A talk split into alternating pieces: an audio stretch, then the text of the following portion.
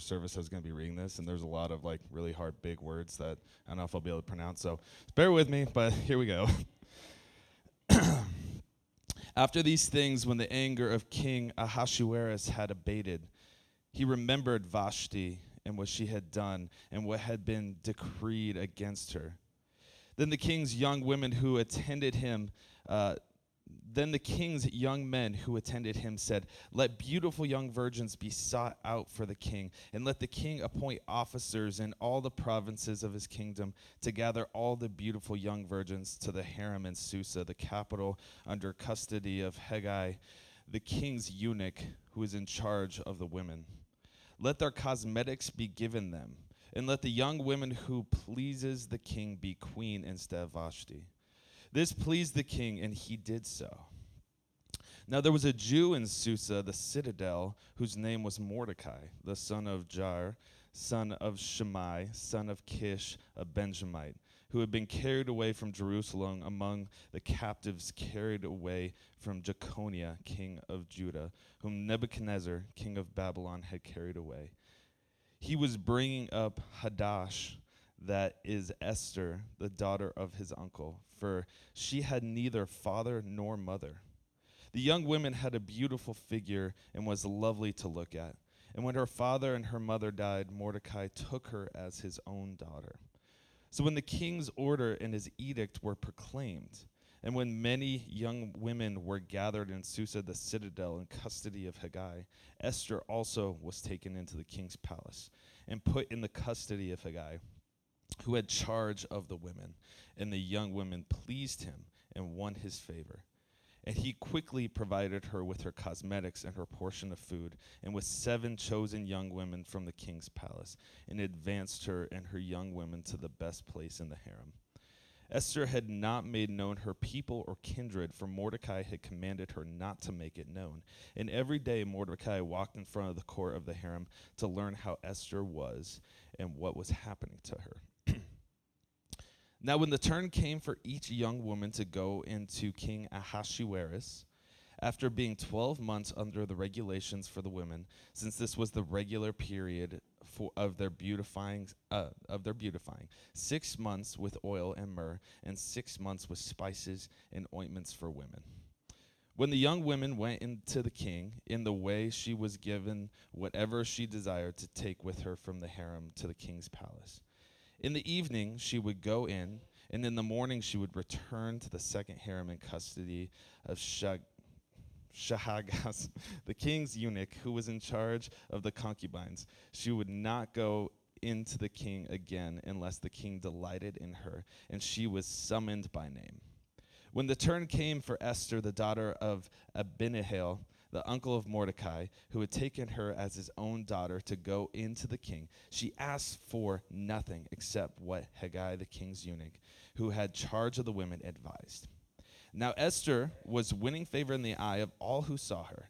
And when Esther was taken to King Ahasuerus into his royal palace in the tenth month, which is the month of Tebeth, in the seventh year of his reign, the king loved Esther more than all the women, and she won grace and favor in his sight more than all the virgins, so that he set the royal crown on her head and made her queen instead of Vashti. Then the king gave a great feast for all his officials and servants. It was Esther's feast. He also granted a remission of taxes to the provinces and gave gifts with royal generosity. This is the word of the Lord.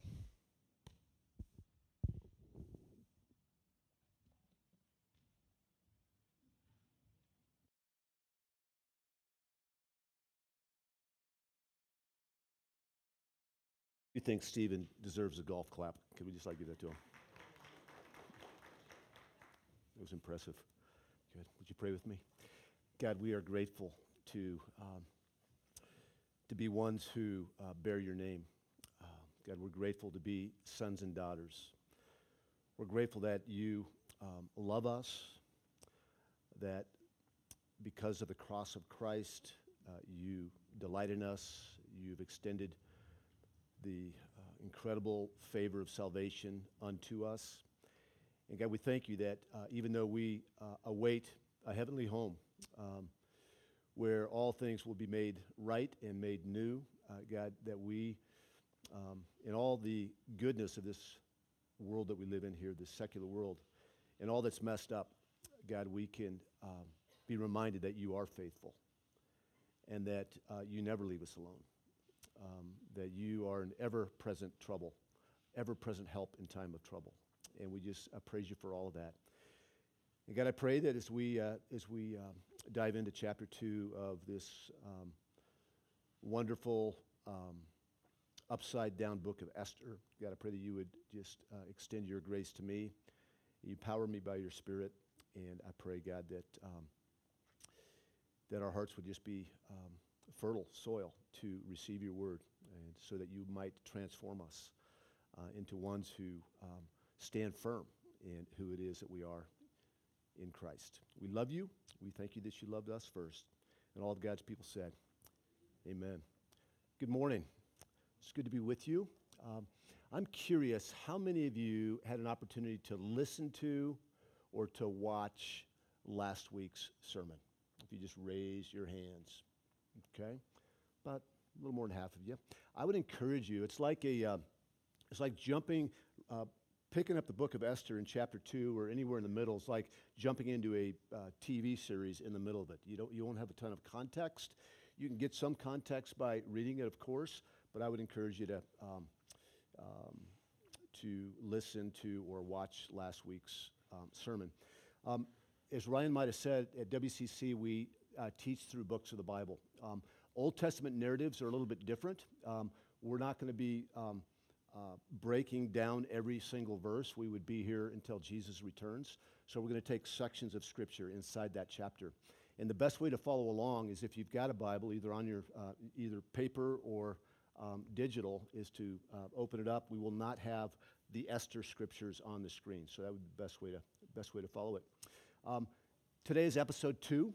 Um, I've titled it "Exiles Living in a Secular World." Last week in episode one, we were introduced to King Ahasuerus, the ruler of a majority of the known world. World, he reigned over 127 provinces from Ethiopia to India. His father is King Darius. Last week I said that King Darius was his grandfather and that Cyrus was his father. I messed that up. Darius, King Darius, for you historians, um, was his father. And King Darius had been defeated by the Greeks in the Battle of Marathon. King Ahasuerus was committed to avenging his dad's defeat. And so last week we saw Xerxes in wanting to avenge his father's defeat, that he gave a feast that lasted six months and seven days, and it was designed to impress his military and government officials to rally them to his cause of invading Greece. And in the midst of this gross display of his royal glory, we saw the king who ruled the modern world couldn't control one woman. He had summoned his beautiful wife to be paraded in front of a room full of drunk and drooling men. And when she refused, she exposed the empire. And as great as that empire appeared on the surface, it wasn't what it seemed. The ultimate power of the empire or the secular world is just an illusion. And I want to just pause because I, I, wanted to say this before. The heat just kicked on. Like, is anybody else hot out there? Like the heat is like, wow, okay. Um, the, um, this sermon series, especially last week and today, um, is rated R. Um, and I've tried to like bring it down to PG 13. Um, but the reality is, is that um, the things that are rated R, it's important uh, to teach. So, so parents, I'm going to do my best to, to not have you explain a lot of things tonight um, do my best. Um, today, we are entering episode two, uh, we will be introduced to two of our key characters um, in this story um, Esther and her cousin Mordecai. In this episode, we're going to be introduced to Esther, who's an orphan girl, who, along with Mordecai, have secret identities. And Esther finds herself caught up in a heart wrenching search for the king's new queen. And there's three parts to this episode. Part number one is verses one through four, a plan to please the king. Part number two is verses five through 11, a hidden identity. And part number three is verses 12 through 20, a lost identity. And as I've been um, marinating in this book and in this chapter today, it's caused me to ask a few questions of myself. And here's the biggest question um, Am I known in my circles? My circles are, um, and I'm not going to include this as one of my circles, even though it's a big circle, but am I known in my outside circles, like my home, um, my gym, my coffee shop? Um, am I m- uh, known more for um, what I support, what causes and politicians and amendments and all that that I support? Am I known more, but more of, by that or by being a follower of Jesus Christ? What am I known more for? And I, and I, I think the, the honest answer is that um, some of many, most, I would say, know that I'm a pastor but they don't know the extent of my faith. Um, they might just assume that I vote a certain way because I'm a pastor or maybe even a Christian. But do they know that I am a sold out follower of the covenant God who purchased me?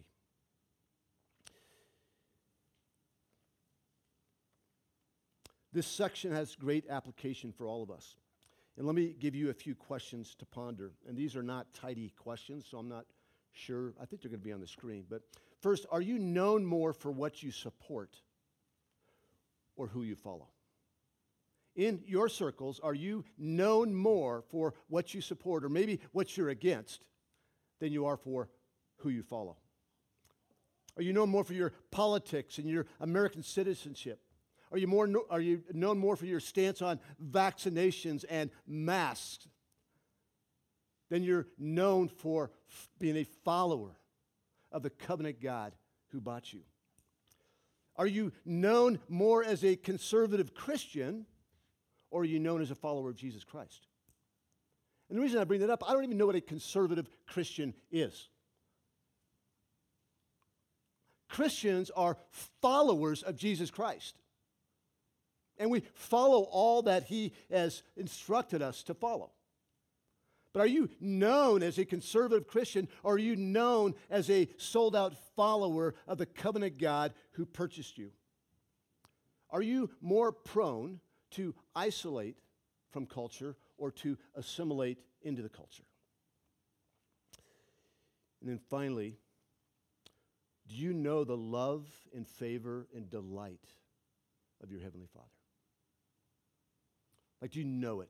Like, not just here, but in your entire being. Do you know the love and favor and delight of your Heavenly Father for you? Today, we're going to come face to face with two people who hide their faith in their covenant God and completely assimilate into the world. They've made a name for themselves in the culture they live in, but they don't speak about the name of the God who knows them by name verses 1 through 4, a plan to please the king. After the events of episode 1, King Xerxes' anger subsided. By the way, Xerxes is um, uh, Ahasuerus. Ahasuerus is his Hebrew name, or is his Persian name. Xerxes is his Greek name. We'll go by that because I will get tongue tied otherwise. So Xerxes' anger subsided, and he remembered what Vashti had done and what, been, what had been decreed against her. And he is now seen licking his wounds maybe um, regretting banishing her forever. Maybe he's truly missing her. Who knows? We do know this, however, that he is a narciss- narcissistic despot and wants everybody to please him. The world revolves around him. And whatever it was the king was feeling, as usual, he had no plan to fix it. So his king pleasing advisors put forth a plan to find another queen, a Miss Persian Empire competition of sorts. A contest where there was no application process, there was no choice to enter. If you were young, if you were pretty, and you were a virgin living in one of the 127 provinces, the, the entire known world, if you lived anywhere inside of that and you were young, pretty, and a virgin, you couldn't escape. And you would be gathered up and taken in to the king's harem in Susa, the citadel, to take part in the contest. One lucky lady who pleased the king would wear the queen's crown. This contest, as we'll see, is not merely a beauty or a talent show, but it's a sex competition. The beautiful young virgin who pleases the king in bed would wear the crown. The advisor's suggestions, as you can imagine, pleased the king. The text doesn't inform us the way these young ladies and their families might have felt as they were being gathered up and taken into the harem. But I can only imagine.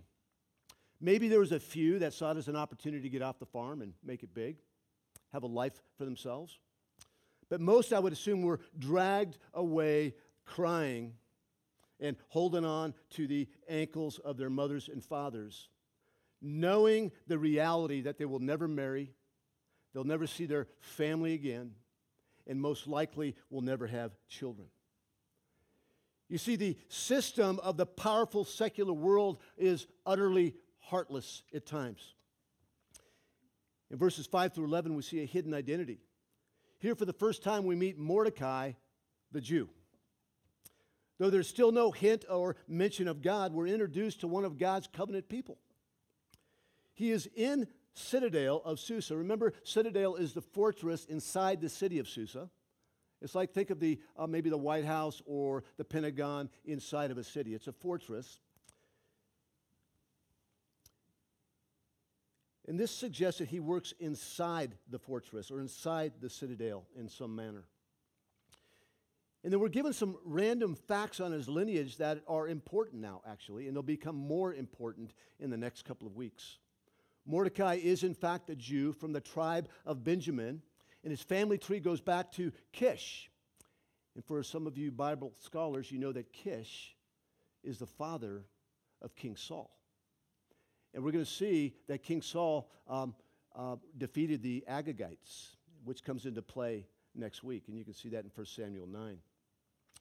The narrative tells us that he was carried away from Jerusalem into captivity in Babylon However, it's unlikely that Mordecai was actually carried away because the events of the exile from Jerusalem to Babylon happened 85 years earlier. So it was most likely his ancestors who were taken captive. And the author's point of emphasis here is that Mordecai does not belong to the secular world. His status is one of an exile. Mordecai will be referred constantly throughout the narrative as Mordecai the Jew, six times actually. So it's important to understand the designation, that designation Jew is not an ethnic marker here, it's a religious marker.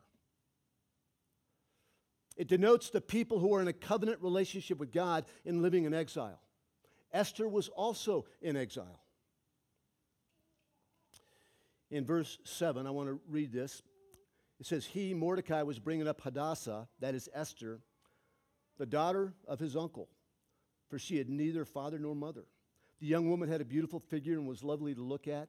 And when her father and her mother died, Mordecai took her as his, as his own daughter. Mordecai, the Jew, adopted um, his cousin Hadassah, who goes by Esther. Hadassah is her Jewish name or Hebrew name, and Esther is her Jewish name. Is her uh, Persian name, excuse me. Esther, like Mordecai, has a hidden identity. She is adopted, she's beautiful, and she's trapped between two worlds that will only intensify in the coming years as the story is told, as the story is told in future chapters. Both, both Mordecai, and Esther live compromised lives. They are God's covenant people, yet their true identity is hidden. They're caught in two worlds, enjoying all the life of Persia with a hidden faith. They are known more for their appear- appearance and Persian alliance than they are for faith in their covenant God. So it's really easy to dismiss stories like this. Well, that was then, and like, what were they thinking? But I don't want us to dismiss this story, nor does the author, as a distant retelling of a world that is unlike ours today we need to recognize that there is continuity between the Old Testament Jews and the New Covenant people of God who by faith are in Christ, whether Jewish or Gentile. Paul says in, explicitly in Romans 2 that if you want to know what Jew really means, you'll be in error if you think it's an ethnic group of people marked by circumcision. A true Jew in the arc of the Bible's narrative is one who is transformed by the Spirit and a believer in Jesus Christ. There's no distinction between believing Jew or believing Gentile. Paul tells us this in, in, in Romans chapter 2, verses 28 through 29. he says, For no one is a, a Jew who is merely one outwardly, nor is circumcision outward and physical.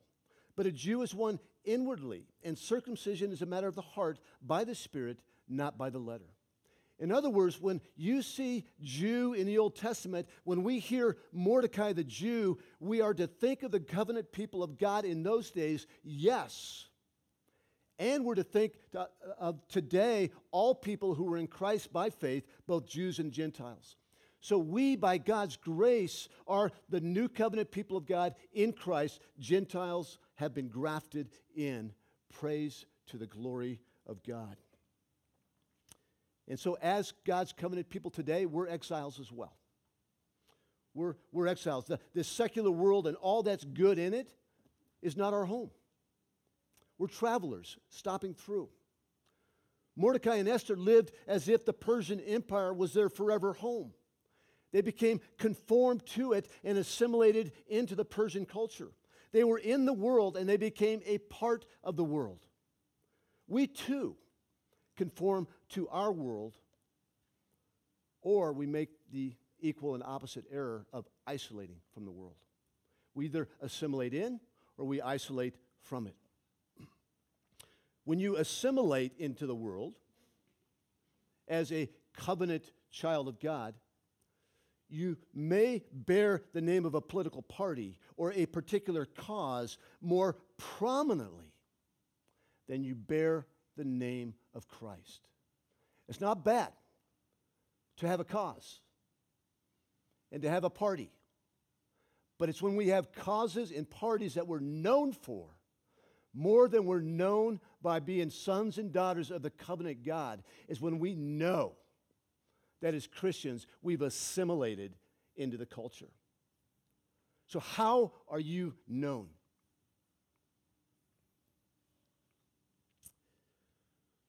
In isolation, the equal and opposite error, it's when we hedge ourselves into closed enclaves where the culture can't get in. And there's some wisdom in that to keep some of the culture out. But more importantly, our culture, God's culture, doesn't get out. And it doesn't get to seep into the culture so that people see the gospel, um, not just in word, but in living color.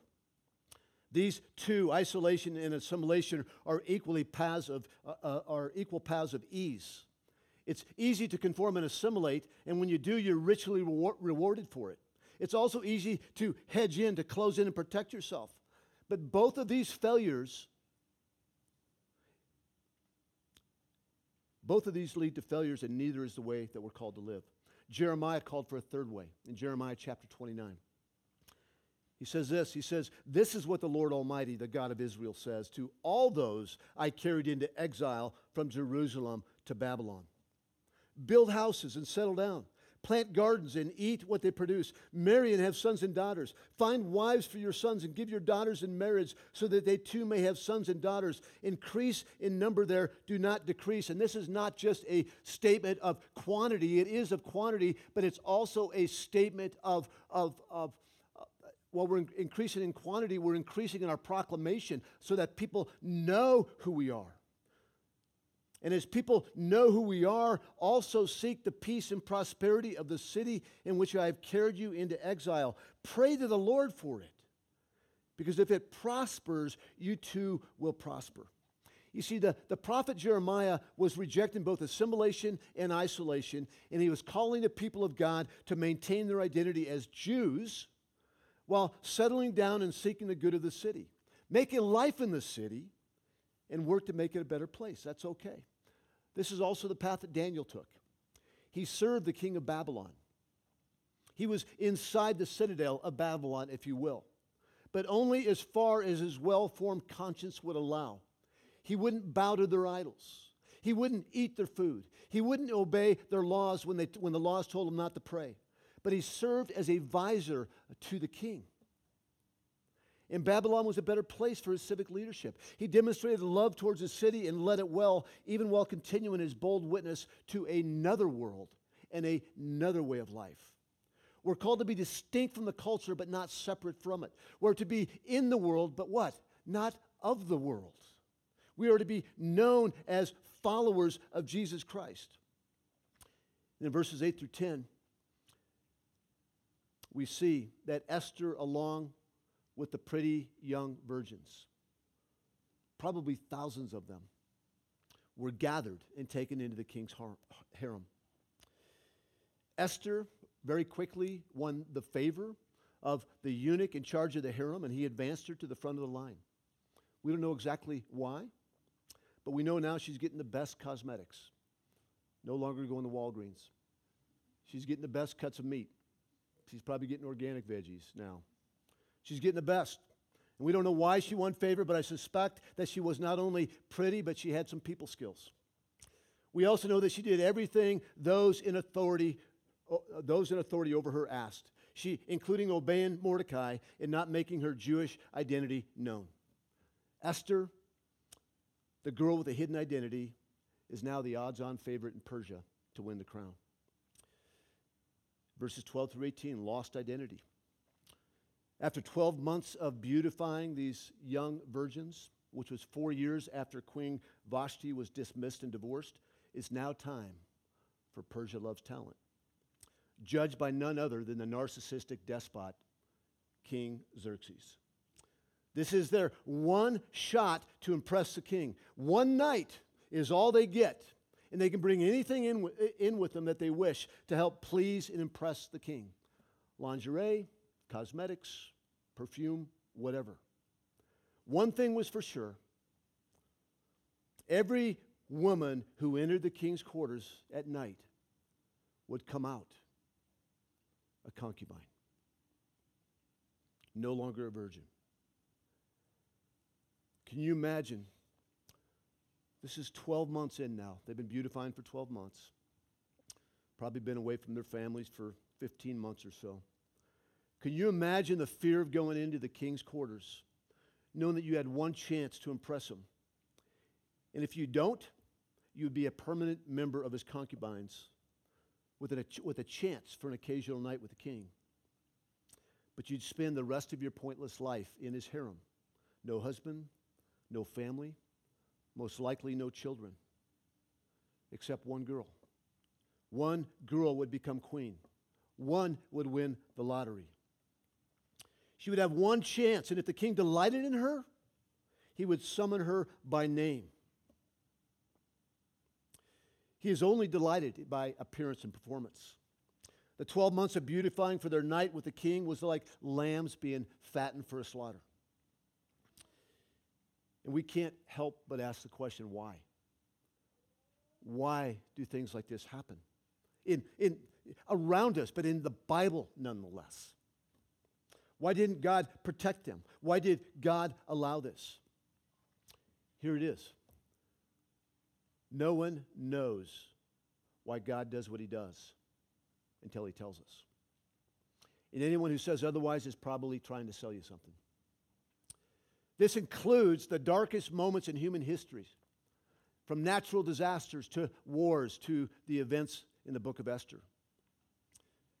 But we also know that God takes no pleasure in evil. To say God takes pleasure in evil is an absolute lie. It's simply not his character. He says in Ezekiel 33, I take no pleasure in the death of the wicked, much less, much, much less the death and trials of his righteous. In James 1:13 it says God is not tempted by evil. And then additionally, we know that God could stop it if he wanted to. He's in complete control. Christopher Ash says this. He says it's a lie to say that God is powerless to stop them. Here we arrive at a timeless mystery. The tension in the midst of God's love, God's power, and the presence of evil in the world has burdened believers for thousands of years.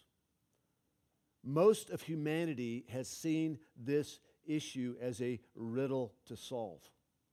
This was also the approach of Job and his friends, an approach that failed. But if it's a mystery and not a riddle, then it's something we behold and we trust to God, the one who can be trusted. As Chase reminded us that he is the Alpha and the Omega, that he sees the beginning and the end. And as much as it may trouble and confuse us, it's not confusing or troubling to God. Our struggle is to trust Him to sort things out while we await His faithful promise to ultimately set all things right and to make all things new. When we encounter terror in this world, be it conquering empires, political crisis, pandemic, pandemics, or the brutal kidnap and rape campaign of Xerxes. We don't always sit idle. But we can always trust that God, for reasons of His own, will work His good and perfect will out, whether or not we understand it. That's not our job to understand it. Our job is to remember the character and the promises of God and ask His Spirit to increase our trust in his good character and his sure promises. In verse 15, we see it's Esther's turn to go into the king. Esther, a girl born to a daddy named Abihail, who's now dead. A girl who was adopted by Mordecai, who is now all alone preparing to sleep with a man who only cares for the way she looks and the way she performs. And the text says she brings nothing in with, of her own other than what Hegai, the king's eunuch, and her life coach suggests. She's not only pretty, but she's likable, and she's won favor of all who met her. I would imagine she brought something else in with her, though. I would imagine that she brought in a hope that the king would delight in her and not just know her by her looks and her performance, but actually know her by name. One other thing that she brought in with her that she doesn't know about at this time, spoiler alert, was the reality that the salvation of the world, that's your salvation today, depended on the results of this one ungodly night. And we'll see this in the next couple of weeks. In verse 16 through 18, we see that she won. The king loved her more than the others, and she won grace, excuse me, and favor more than all the other virgins. This is good news from sad circumstances.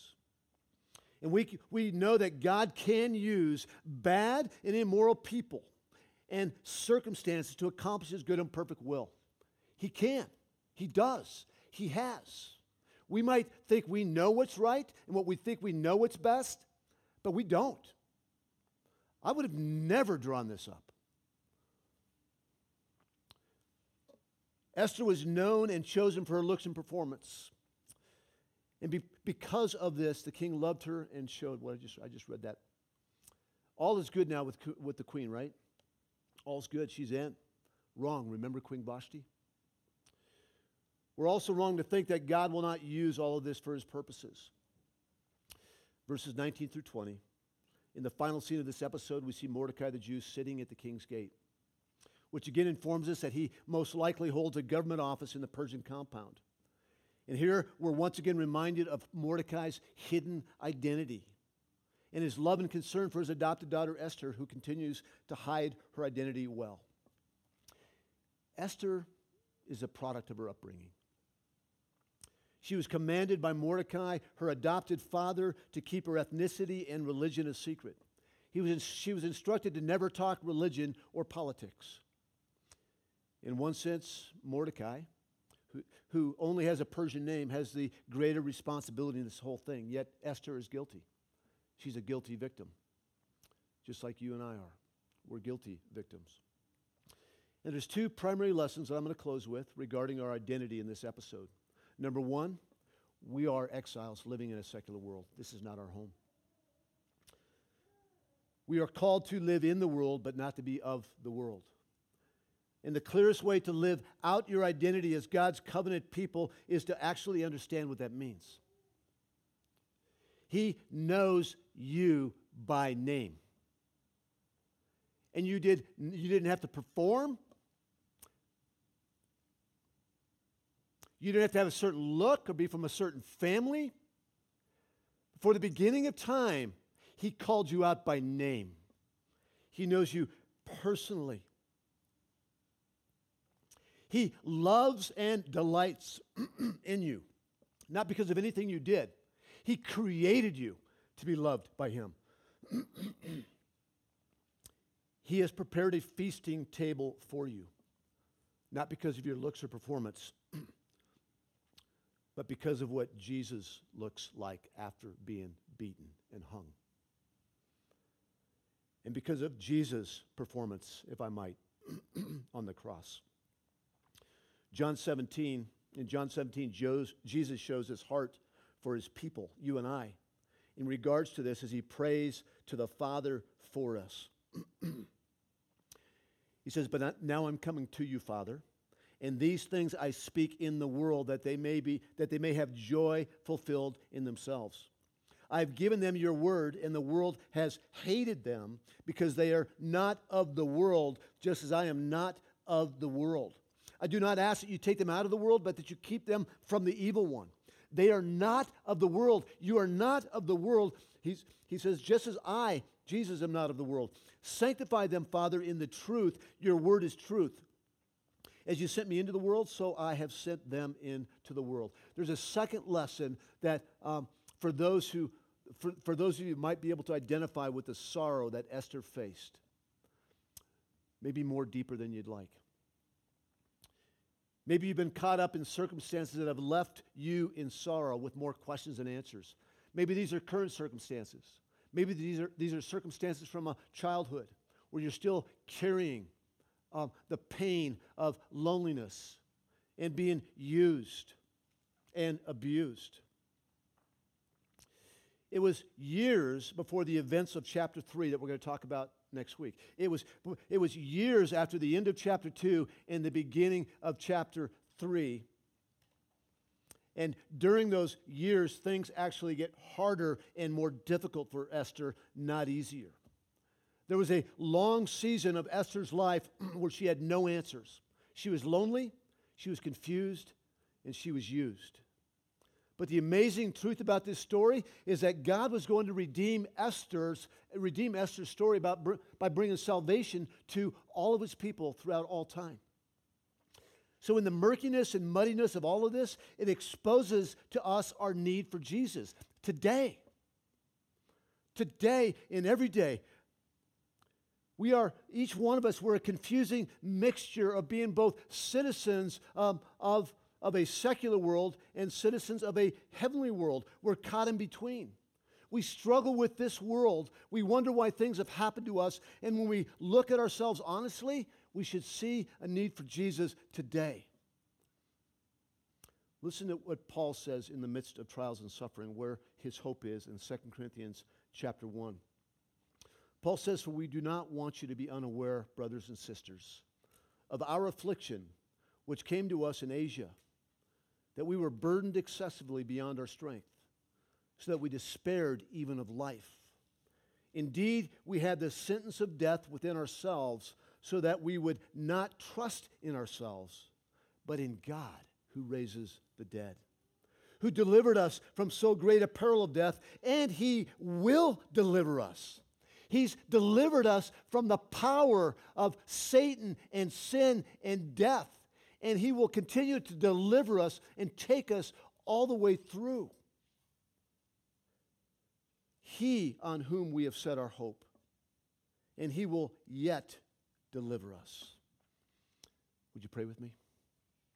God, we bless you. God, we thank you for um, your upside down kingdom. We thank you that we have a good king and a faithful king who promises to let, never leave us nor forsake us.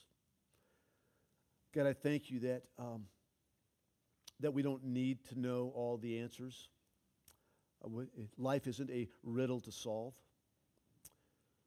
but it's a mystery to, um, to stand in. Keep our eyes fixed on you, the author um, and the perfecter of our faith. That life in this secular world is a mystery, and all we need to know is the King of Kings, the Lord of Lords. We need to know your character. We need to understand your promises so that we might stand firm in them uh, in the midst of a topsy turvy um, evil empire. And so, God, I, uh, I pray this week as we go out, I pray, God, that we would um, just know um, your kindness in increasing ways and to um, rest in the idea that we don't need to have the answers, but just need to trust in you. We love you, God, as I ramble here. Thank you that you love us. We pray these things in Jesus' name. Amen.